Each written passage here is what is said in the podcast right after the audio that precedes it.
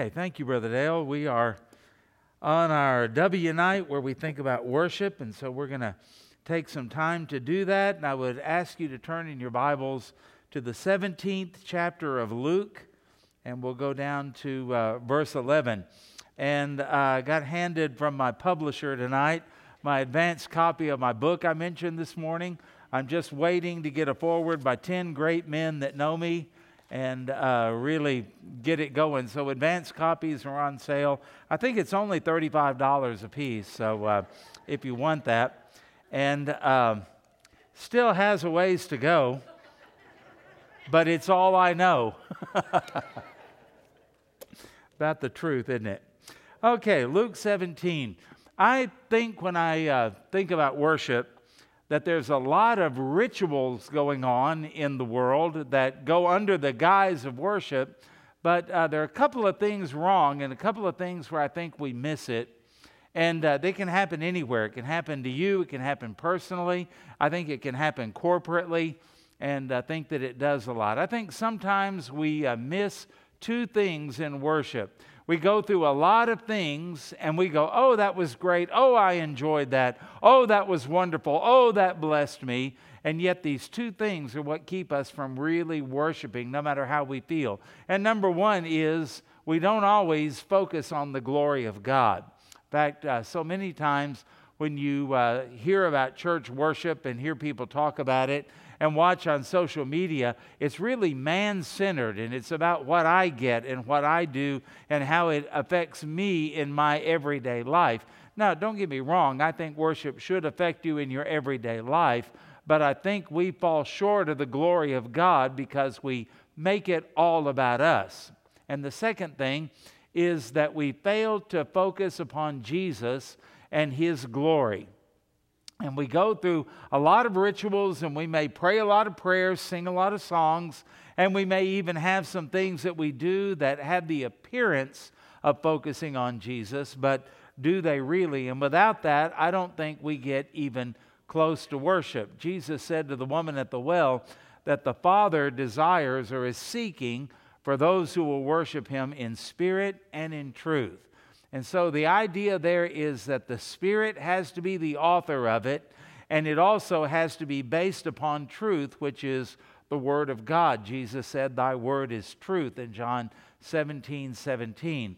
And so many times we worship experience, we worship feelings, we worship relationships, we worship sometimes kind of making the Bible into a magic formula that's going to make us a lot of money or a lot of friends or a lot of popularity, and we wonder why it falls flat. And this is why probably our churches are bigger than they've ever been in the United States, and yet our culture is more rotten perhaps than it has ever been.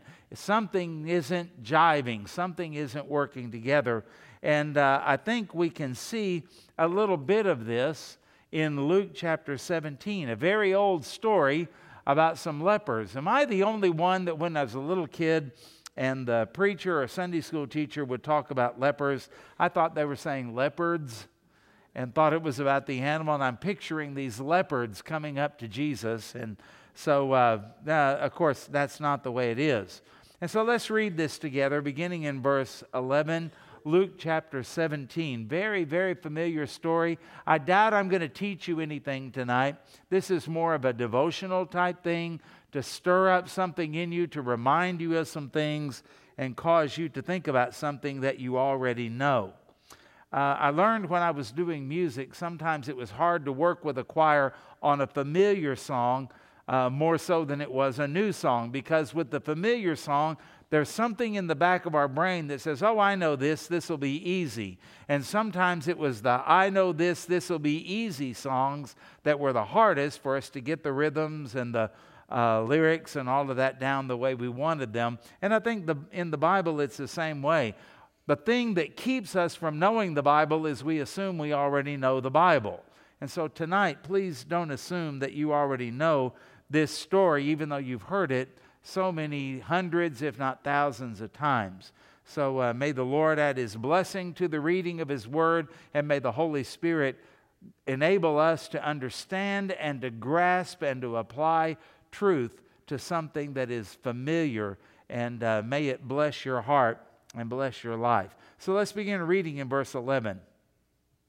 On the way to Jerusalem, that's on the way to die, to be betrayed, to suffer, all of that, he was passing along between Samaria and Galilee.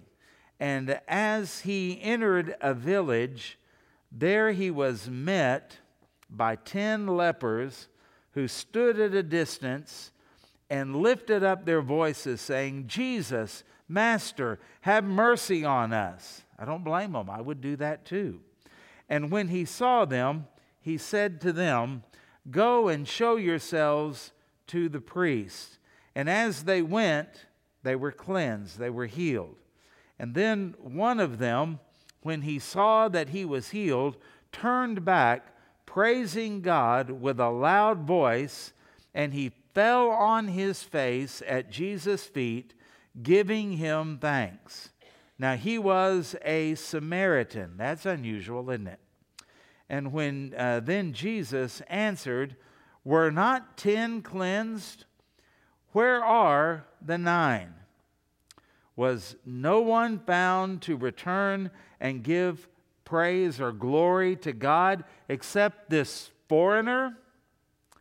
And he said to him, "Rise and go your way. Your faith has made you well," made you whole. And the idea there is healed, not just physically, but the healing of the soul. It's a phrase that is used in other places to describe someone when they get saved. I mean, after all, this leper, according to this story, had already been cleansed of his leprosy, but now he needed something differently.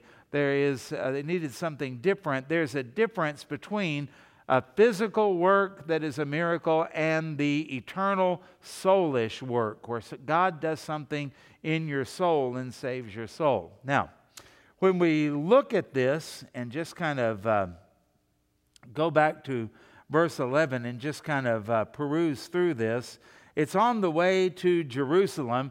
And so you've got to know that Jesus has other things on his mind than to stop and pay attention to some lepers. Lepers were fairly common in that time, and people were terrified of them, and they were segregated from society and forbidden to intermingle or to have any social outlet with anybody. They couldn't go to church or the synagogue. They couldn't be with their families. And whenever they were walking along, they had to cry out, "Unclean, unclean," and people would move to the other side of the street or something like that to let them pass by. Can you imagine living like that? I think the closest we've ever known anything like that was during the Corona time, when we were all, and then they weren't segregating the sick, they were segregating the healthy, weren't they? Stay in your home, wash your hands, wear a mask, don't interact with people, stay out of crowds, all of that type of thing that went on. And mental health in America declined significantly, especially among the young, during that time when we were quarantined. And you can imagine what it must be like if you were a leper, and let's say you had been a family man, let's say that you had had a business, you were even maybe prosperous. But then when that leprosy showed up, you were a pariah, you were an outcast. And I wonder how many times you just longed to have some communication with people, to have some fellowship with people, to sit down and eat a meal with them, to worship together with them, to go to a family reunion or something like that. And of course, they couldn't do that. And even if they tried, everybody would run from them because they were terrified of catching this disease. And leprosy in the Bible, the type it was, a little different than what modern day people call leprosy. I think it was Hansen's disease is what we would call it now. And it was the thing that would happen to you where you would lose all of the feeling in your different parts of your body. And because of that, you know, we think about a pain-free life, but that wouldn't always be good because there are sometimes pain alerts you that something is wrong. And they would lose fingers and toes, things like that, and not even feel it, not even realize anything was wrong or sore or infected or anything like that at all. And so lepers were kind of grotesque looking because they would literally at times rub their noses raw and skin would flake off and disappear. And the people would look at them and they had these running sores and things like that. And it was pretty grotesque. And you can imagine how little children would respond to that and how other people would respond to people being so incredibly different. These are the people that Jesus runs into while he's on his way to Jerusalem to be crucified, to be arrested, to be beaten, to be crucified. And now these people come up, and it tells you a little bit about the Lord, because if I'm walking through there and this happens to me, I'm probably annoyed. I'm probably a little bugged. I don't have time for all of you, and leave me alone and let me get on with what I need to do. But not our Lord. What a kind, compassionate Savior he was and is. And it reminds us that all of the little things in life that we kind of go, oh Lord, this is such a little thing to bring to you. Well, we need to remember everything we bring to him is a little thing, because he is an all-powerful, omnipotent God. And he is the one who says that we are to cast our cares upon him, and no matter how significant or insignificant they may seem to us. This is our God that we are talking about. So take it all to the Lord, and remember the old hymn that says, oh, what pain we often forfeit, oh, what grief we, let's see, let me think of it. Got to get the lyrics right. What a friend we have in Jesus, all our sins and griefs to bear. What a privilege to carry everything to God in prayer, right? And oh, what pain, is that right? Or what peace we often forfeit. That's it. Now I'm on it. And oh, what needless pain we bear, all because we do not carry everything to God in prayer. And that everything is what trips us up. Because the little things, we are under the illusion that we can handle them, that they're no big deal. I've got this. I can take care of this. And those little things begin to stack up, and they begin to cause us a lot of problems, and they trip us up and sometimes cause us to stumble other people. And all of this comes down to the fact that we are not the worshipers that we think we are. We're not the worshipers that we ought to be. And so we've got to get this right. And so Jesus is more than willing to hear us, more than willing to intervene in our lives if we will take those things unto him. And notice here that he's passing between two areas, Samaria and Galilee. I think most of us know that Samaria was not a place that Jews wanted to go. They didn't like those people. Those people they felt had been sellouts hundreds of years earlier. During the exile, the Babylonian exile, and they didn't like them, didn't want anything to do with them, and the Samaritans pretty well felt the same way about the Jews. But you'll notice here that the Jewish territory was not that much better than Samaria. It said it was between Samaria, the complete outcast, and Galilee, the semi-outcast. If you lived in Israel, you didn't necessarily want to live in Galilee or to be from Galilee. It was considered the lower class, uneducated, unimportant part of Israel. And yet that's where the Lord came from Nazareth of Galilee. And you remember that I believe it was Nathanael, when he was confronted with Christ, he said, "Can anything good come out of Nazareth?" That was a common feeling. Nazareth was a place that was considered just barely Jewish. It was much more secularized and much more, shall we say, Gentilized than the rest of the nation, even Galilee itself. And so they really were not considered to be all that orthodox or all that Jewish, I guess you would say. They were kind of compromised. And so this is where Jesus came from. And he's in this place where it's between Galilee and Samaria. Neither one of those are good place. Both of those people would feel like outcasts to some degree. The Galileans saying we're outcasts and we don't deserve to be outcasts. And the Samaritans would be the outcasts that said, we don't care. We don't want to be a part of them anyway. And this is where Jesus is and the people that he is interacting with. And to be a leper that is a Galilean or a leper that is a Samaritan is just like the worst of all of it. You're the outcast of the outcasts. There's nobody that one Jew, there's no place where you actually fit in. And according to this story, it's the only place where some Jewish lepers would accept a Samaritan leper, and that's in the context of being a leper, right? And so the fact that Jesus tells them, go show yourself to the priest and let them declare you clean, as it says in the Old Testament law, gives us the idea that most of them were Jewish and Jesus was speaking to them. I don't know what the Samaritan was going to do, because they certainly wouldn't let him into the temple, and no priest would want to have anything to do with a Samaritan. Clean or unclean, you're out of here. And so that kind of adds to the intrigue of the story here that we find. They stood at a distance because they weren't allowed to be close to anybody else, and the distance was such that they were crying out with a loud voice. So it wasn't like they were, what do we do during the COVID thing, 6 feet? You know, they said we had to be apart wearing our mask. Well, it didn't matter with a leper. They had to be far enough away where they could not infect you, and you never wanted to be downwind from a leper.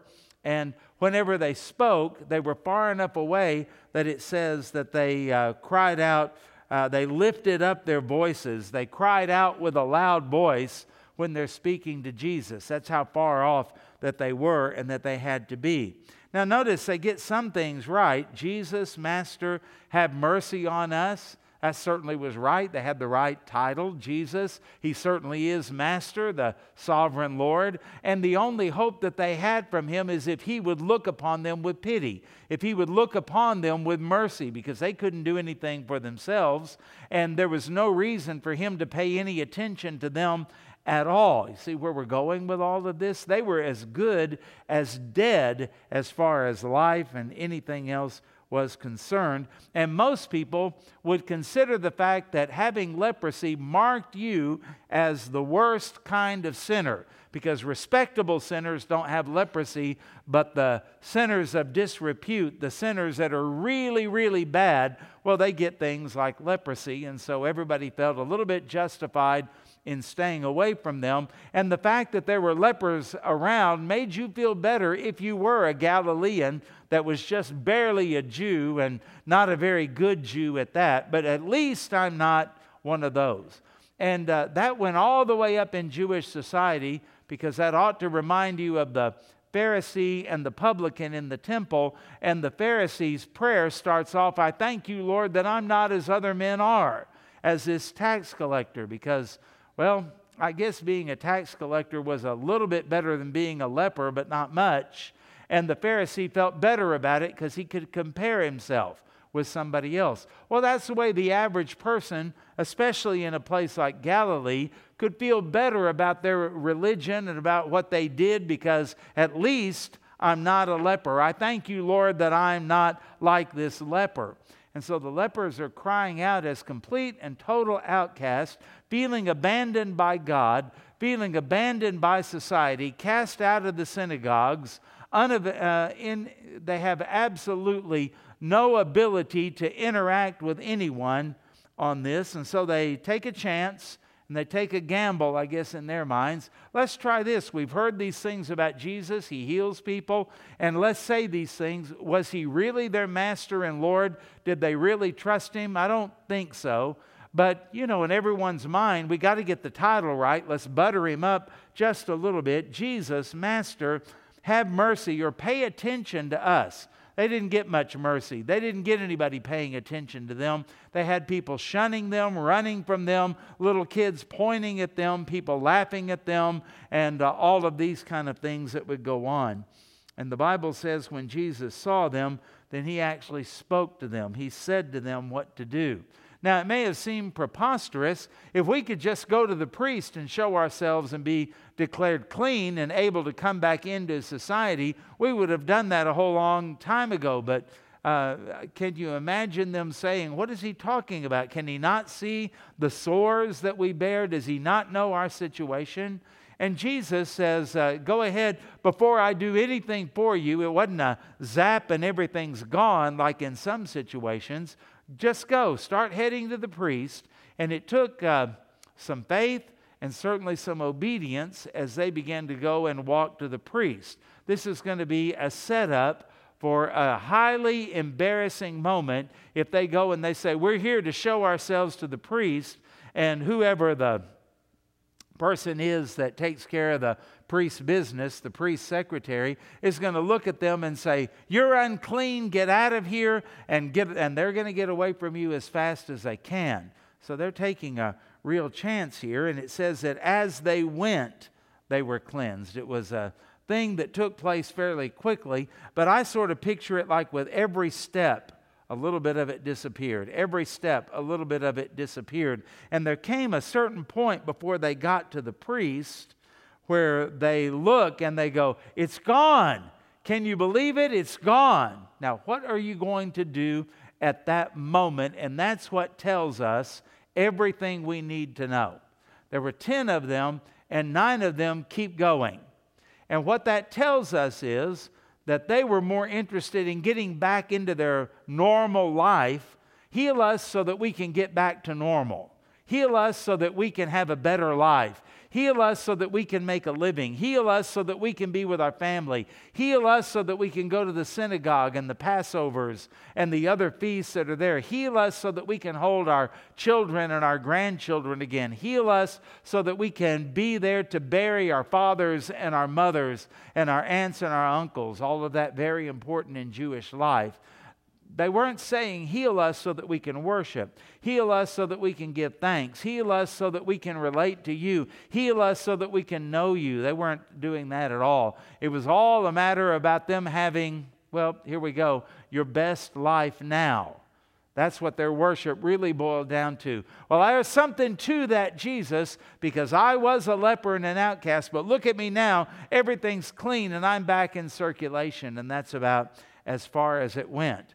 And I think that is one of the problems with modern day worship. We come to church saying, what am I going to get out of this? You ever done that? I know I have. Well, I didn't enjoy that because I didn't get anything out of it. And that is completely the wrong approach on all of this. And yet that's what the 9 did. And the one who happened to be a Samaritan, the outcast of outcasts, a Samaritan leper, he's the one that comes back and comes right up to Jesus, and he's glorifying him with a loud voice. And this time, he doesn't really have to speak loud, does he? As he is healed, he's able to come back into society, and he doesn't have to be afraid anymore. Before, he was yelling loud because he was far off. Now he's yelling loudly to glorify God and to praise Him because he's excited, and he's happy, and he's thankful, and he's grateful for what the Lord has done. And the Lord calls special attention to this outcast Samaritan former leper, and he says, weren't there 9? That we healed? How is it that only one has come back to give thanks to us? Where are the other 9? And the other 9 didn't need Jesus anymore. They were done. And that's the sad thing that I find a lot of people today. If they have a tragedy, if they have a problem, if they have a need, all of a sudden Jesus becomes very important to them. But whenever the pressure is off and the need seems to be gone, not so much. You know anybody like that? Have you ever played that game with the Lord? There was a time when my father-in-law had been very sick. And he was well enough now to go to do a revival. And when he was picked up at the airport, somebody said, well, I understand you've been pretty sick. And he said, yes, I have been. He goes, what have you learned through this experience? And my father-in-law, those of you who know him can picture him doing this. He looked at the guy and he says, nothing. And the guy goes, nothing? What do you mean? I mean, didn't you have more time in the Word or prayer? And Papa Sam said, if I have to have more time in the Word and prayer when I'm sick, all that does is prove that it was inadequate to begin with. Do you get it? If I have to increase it now when times are bad, something was wrong with it before. That was his point. And that's what the 9 did. They needed Jesus when they were sick. Now that they're well, not so much. A lot of people live their lives like that. They will cry out to Jesus at the funeral. They will cry out to Jesus at the hospital. They will cry out to Jesus when they lose their job. They'll cry out to Jesus when they're afraid they're going to get a bad diagnosis. And then when it goes away, they say, oh, I guess it was no big deal anyway. And I wonder if these 9, when they walked, they said, maybe we didn't really have leprosy. Maybe we just thought we did. Maybe it was something else. I mean, after all, it's gone now. But they didn't care enough to run back to Jesus because, and here's the point, they didn't feel like they needed him anymore. They needed him for the leprosy, but not for normal everyday life. Okay, we just described a lot of people that sit in churches Sunday after Sunday and that live in America, people that you may live next door to, people that may be in your family. Oh, I believe and I need Jesus and I do pray, but they don't really have any intense desire to be around him or to glorify him or do anything like that until the problems arise and until the trouble comes. And then they expect Jesus to be at their beck and call, like a bellhop at a motel or something like that. What a terrible thing. And then we wonder, what's wrong with our relationship with the Lord? And that tells us an awful lot about ourselves. So I want to make just a few little points on this. And maybe it's something that can help us, because we don't want to be superficial in our worship, and we want to be thankful. And by the way, the concept of being thankful is mentioned in the Bible over 100 times. You think God might have a point in that repetition? That's something, as we said this morning, is supposed to be the special duty of a believer. In addition to everything else we do, we ought to have it seasoned with thankfulness. That ought to be obvious in our life. And it's something that we all can and should work on. So I challenge you to do that, and think about this as we frame this in terms of people that are grateful. And here it is. Number one, the grateful see themselves as unworthy and unlikely. And that's what you find here. Galilee or Samaria, either one, neither one of them were very good, and neither one of them would poise you to really be one of the spiritual elites in Israel. In fact, as a Samaritan, you didn't even worship in the right place. Remember that interchange in John between Jesus and the woman at the well who was a Samaritan? She was living an immoral life, and then she wants to get into a discussion about where we should worship. You Jews say in Jerusalem, and we say that we do it here on the mountain. Who's right? And when the Messiah comes, he'll straighten all this out. And Jesus said, if you only knew, lady, if you only knew who you were talking to.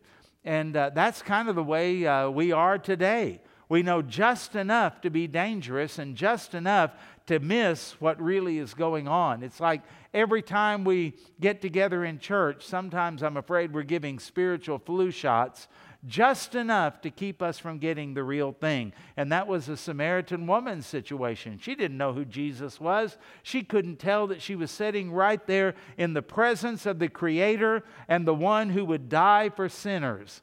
And she didn't really get it, but she knew enough to kind of start an argument or something like that. A lot of people are like that because they don't see themselves as unlikely. And that's the thing. Whenever you are ungrateful about something, you think you're ungrateful because you think you deserve better.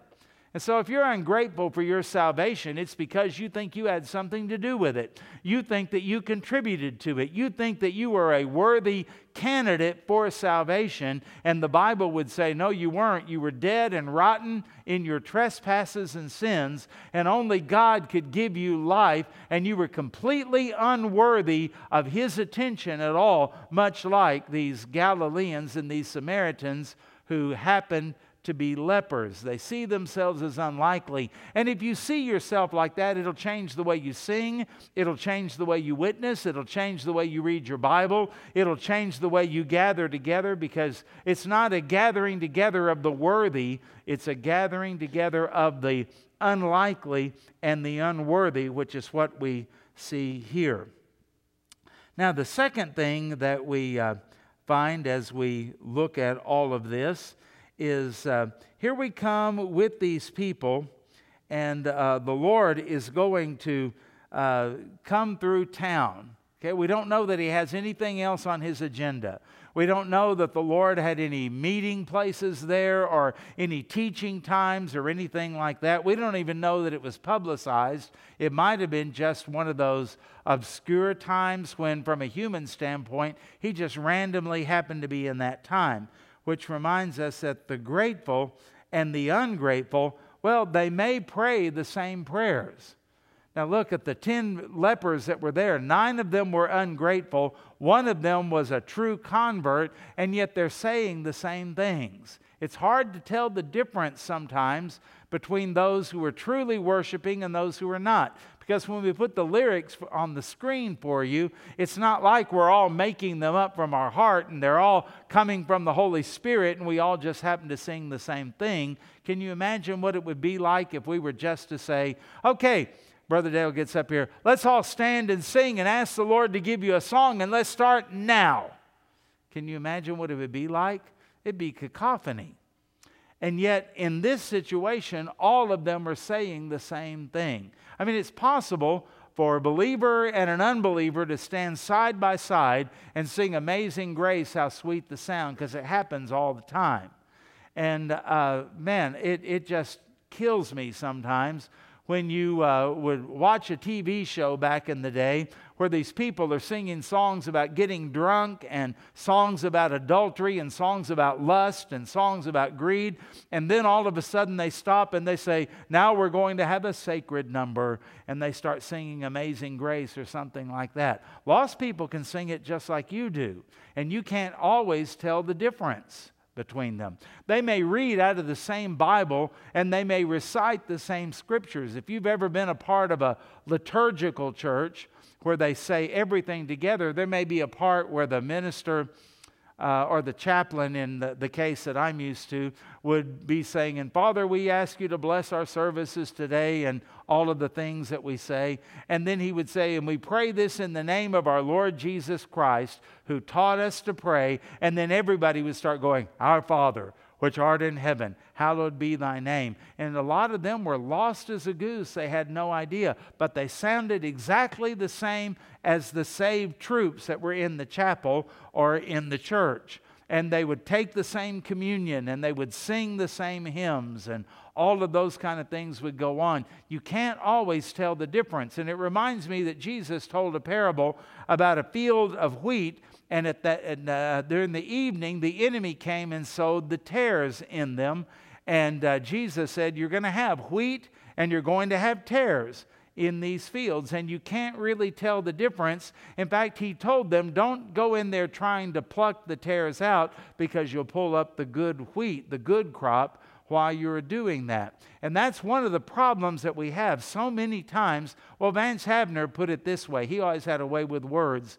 He says, the problem today is the world is so churchy and the church is so worldly, you can't tell the difference. And we lived the same way, we had the same vocabulary, we had the same likes, the same dislikes, and many times we are saying, even the good things we say, we're just saying them all together like we're reading off of a script. And that's kind of what was happening here. And so we assume that people are saved, we assume they're good and that they're right, because they prayed a prayer or because they said a verse or because of something like that that happened. Well, notice here that all of these people cried for the same thing: Jesus, right name, Master, the right title, his authority and all of that. Have mercy on us, which is exactly what they needed. But only one of them got saved out of this situation. Remember that. Not all the people who quote unquote worship are actually saved. And that's not really the proof of your salvation, is it? Number 3, the grateful do not settle for rituals. What do I mean by that? Well, when they find that they're healed, one guy has to turn around and run back to Jesus, glorifying him with a loud voice and falling at his feet. The other 9 were like, cool, let's go see the priest. They didn't really, as I said before, need Jesus, and neither did they care. The ritual was good enough for them. Just go see the priest. Get integrated back in society, back with your family, back with all of that, back to work, back to making money, and everything will be cool. And Lord, if you could help me to have better relationships with my family, then I'll worship you. Well, I doubt it, because after things normalize, you tend to forget. Oh, Lord, get me through this rough patch, and I promise you, you can have my life. I doubt it. Those things usually don't work any longer than it did here for these people. These people were content to leave Jesus and to go through the ritual, and that was enough. That'll get us back where we want to be, but not for the guy that really got saved. He couldn't stand the idea of just going through a ritual and having something confirmed. He wanted to be with Jesus. And I would ask you, where is your heart? Simply to go to church, simply to be with friends, simply to have a better life, simply to have a better marriage, simply to have better relationships with your children? Or do you long for and hunger for Jesus? I had somebody that I was counseling one time and said, "Why are you here?" And they said, "My wife can't stand me. I want to get back together with her, and I want to do whatever I need to do to get her back." And my response to him was, "I admire you for doing that, but that is entirely the wrong goal. The right goal is this: you need to be a godly man regardless of whether she comes back or not. You need to know the Lord, you need to serve the Lord, and you need to have a right relationship with the Lord." And unfortunately, not interested. That guy only came to about 2 sessions, and he really didn't want to do anything with God unless God would do something for him. And that is not worship in any way, shape, or form. It's not even admirable. That is using God, manipulating God, trying to trick God for your own selfish situation, right? Does that make sense? And that's what so many people do. Let's move on now, because we're just about done. And we can find here that some people might have been enthralled with Jesus just because, look what he did to those lepers. Isn't that cool? But they didn't run to Jesus, and they didn't give him glory or praise. They just liked the show. And there are a lot of people that go to church for the show. They go for the performance. They go for what they feel. They go to have their emotions stirred. They go because it helps them in everyday life, as they say. And I do. Again, I'm not opposed to worship helping you in everyday life, except that that's not really the goal. And so we think here about what is happening, and we see number 4, that the grateful are enthralled with Christ and His glory. Christ and His glory. Then one of them, when he saw that he was healed, had the same experience the other ones did. Exactly the same.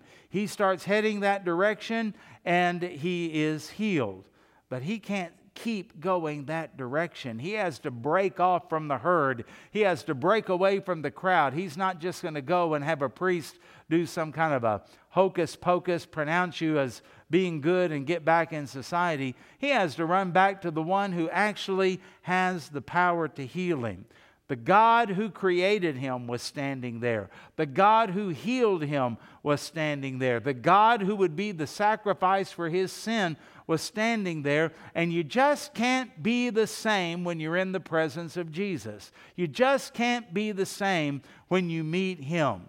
And these people that say, "Well, I know Jesus," but their lives don't change. I'm not saying that the change in their lives saves them, but I am saying this. If you were out here on 104th Street crossing the street and you got hit by a Mack truck, and then you walk in here and you look good, you smell good, not a hair out of place, your clothes are clean and your clothes are pressed, and you try to tell me that a Mack truck ran into you, I'm going to call you a liar. Because you cannot have an encounter with a Mack truck and be the same. Am I right about that? Something is going to change, and it probably won't be the truck. It'll be you. And in the same way, when you have an encounter with Jesus Christ, something changes in your life. You become a new creature in Christ, and the change doesn't save you, but the change is the evidence that you have had an encounter with the all-powerful God and the living Lord Jesus Christ. In other words, you turn from a pagan into a worshiper at the moment of salvation, because people that are lost, I don't care how religious they are, how moral they are, how clean they are, how much they know or anything like that, they cannot worship until they come to know Christ. This man comes to Christ, and he cries and glorifies God with a loud voice, falls on his face at the feet of Jesus in humility, and he's giving him thanks. And it says, now he was a Samaritan. Nobody would have guessed the Samaritan would have ever done anything like that at all. He was the most unlikely. The Galileans may have been just a little bit up higher, but they were more likely than the Samaritan. And yet it's the Samaritan that actually turned into a worshiper. You and I were spiritual lepers. You and I were spiritual Samaritans. There was nothing to commend us to God. There was nothing about us that should get the attention of God. And yet God, in His mercy, has saved us and redeemed us, made us His own. He indwells us by His Spirit. He's placed us in the body of Christ. He's prepared a dwelling place for us in heaven. And how can we keep from praising His name, as we sang this morning? I mean, hallelujah, praise His name that He has done this. We're the Samaritan. We should be praising Him with a loud voice. We should be centered on Him. We should leave all of the religious crowd behind, because those other nine, it wasn't that they were abandoning religion. They were just abandoning Christ. They were still going to go to the temple. They were still going to see the priest. They were still going to go through all of the ritual, and yet they were lost. They were distant from Christ. They didn't love Him, and as far as I know, they were headed for hell. And a lot of people fit that same description here today. And if you're not one of those, you should be praising Him with a loud voice, because it was all of Him and nothing of you, and you deserved absolutely none of it. It's the beauty of His glorious grace that has made this all happen. And so Jesus said, where are the 10? Where are the 9 out of this 10? Was no one found to return and give praise or glory to God except this foreigner? And He said to him, rise and go your way, for your faith has made you well. And I want to close by saying this. Why is thankfulness so important? Well, if you will think about it, as we said this morning, thankfulness shows humility. It is the idea, I didn't get here by myself, and I didn't do this for myself. Thankfulness is humility, and God wants us to be humble and to be broken before Him. That's how we worship Him, in spirit and in truth, and in humility and in thankfulness. And the Bible says that we are to be filled with the Spirit, and one of the things about being filled with the Spirit, it never says anything about speaking in tongues or anything like that. It does say things like admonishing one another in psalms and hymns and spiritual songs. In other words, when you're filled with the Spirit, you want to sing. God likes it when His people sing to Him. And it also says in another place, singing and making melody in your heart to the Lord. Okay, how do I get my heart to sing? And I want to leave you with this, because I believe that you would find this to be helpful and also to be accurate. I think it's when we truly are thankful. Thankfulness makes our hearts sing. You have the joy of the Lord, and you have a song in your heart unto Him. It's when the thankfulness and the gratefulness is gone. You can go through a lot of rituals, you can have a lot of different experiences, but you're never satisfied, and your heart never truly sings, because one of the first things the Spirit of God is going to do is to point out to you how blessed you are by the grace of God, that He has died for your sins, redeemed you, made you clean, given you the righteousness of Christ. And now the Spirit of God is crying out in your heart, Abba, Father, according to Paul, right? And why do we do that? Because we are thankful to Him. We're grateful to Him. He has birthed us. He has given us new life. And we belong to Him. And He is our Father. He is our Shepherd. He is our Lord. He is our Master. And we are most blessed. And we certainly should be thankful for that, if nothing else. Not to mention everything else He does for it. Right? That's the way it ought to be.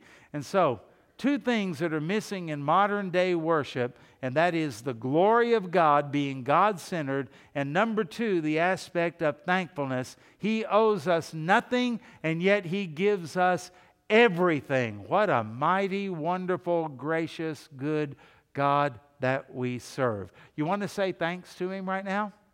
As we close, let's bow our heads and let's close our eyes. Father, how can we keep from saying thank you? And we don't want to be like the nine. We don't want to just go through the motions and participate in the rituals. And every once in a while when there's a tragedy, we cry out to you loudly and fervently and in a way that would be even right, and in the way that even a saved person would. We don't want to be that fake. We don't want to be that one with the mask. We don't want to be that one where everything is just going through the motions. Oh, Father, we pray that you would give us thankful and grateful hearts, that we might praise you in every situation. For the Bible says, in everything give thanks, for this is the will of God in Christ Jesus concerning you. And we think about the psalmist that said, oh, give thanks unto the Lord, for He is good. And help us to realize whenever we are not thankful, we're giving the impression that God is not everything He claims to be, and He is not really good. And that's just not true.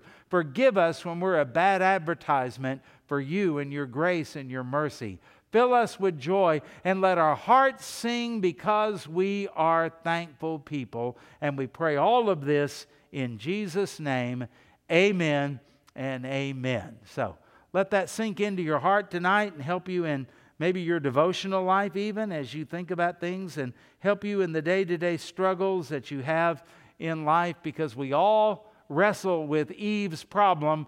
And it's not so much what God has given us, it's what He doesn't let us have. That gets our attention, and that's where we fall off of the wagon of thankfulness and gratefulness. Eve was not grateful for the thousands of trees she could eat from. It all came down to that one that God wouldn't let her have, and you and I are the same way. The spirit of Eve still lives within us. May that be crucified, and may it die, and may we have our eyes open to all our God has done for us and His abundant love. And so with that, may the Lord bless you, and may He bless you with a spirit of gratefulness and thanksgiving as you go to work, as you go to school, as you interact with your spouse, as you interact with your children, as you drive your car, as you turn on your air conditioning or your heat, whichever the case may be in this Oklahoma weather, you never know.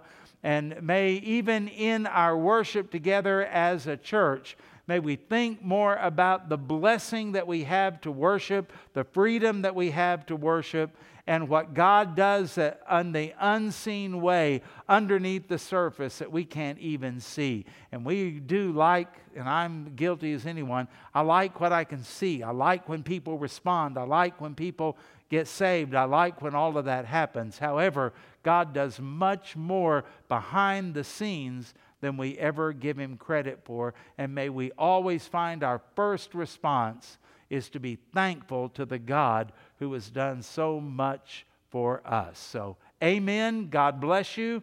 And I pray that you go in peace and joy and in thanksgiving. And you are dismissed.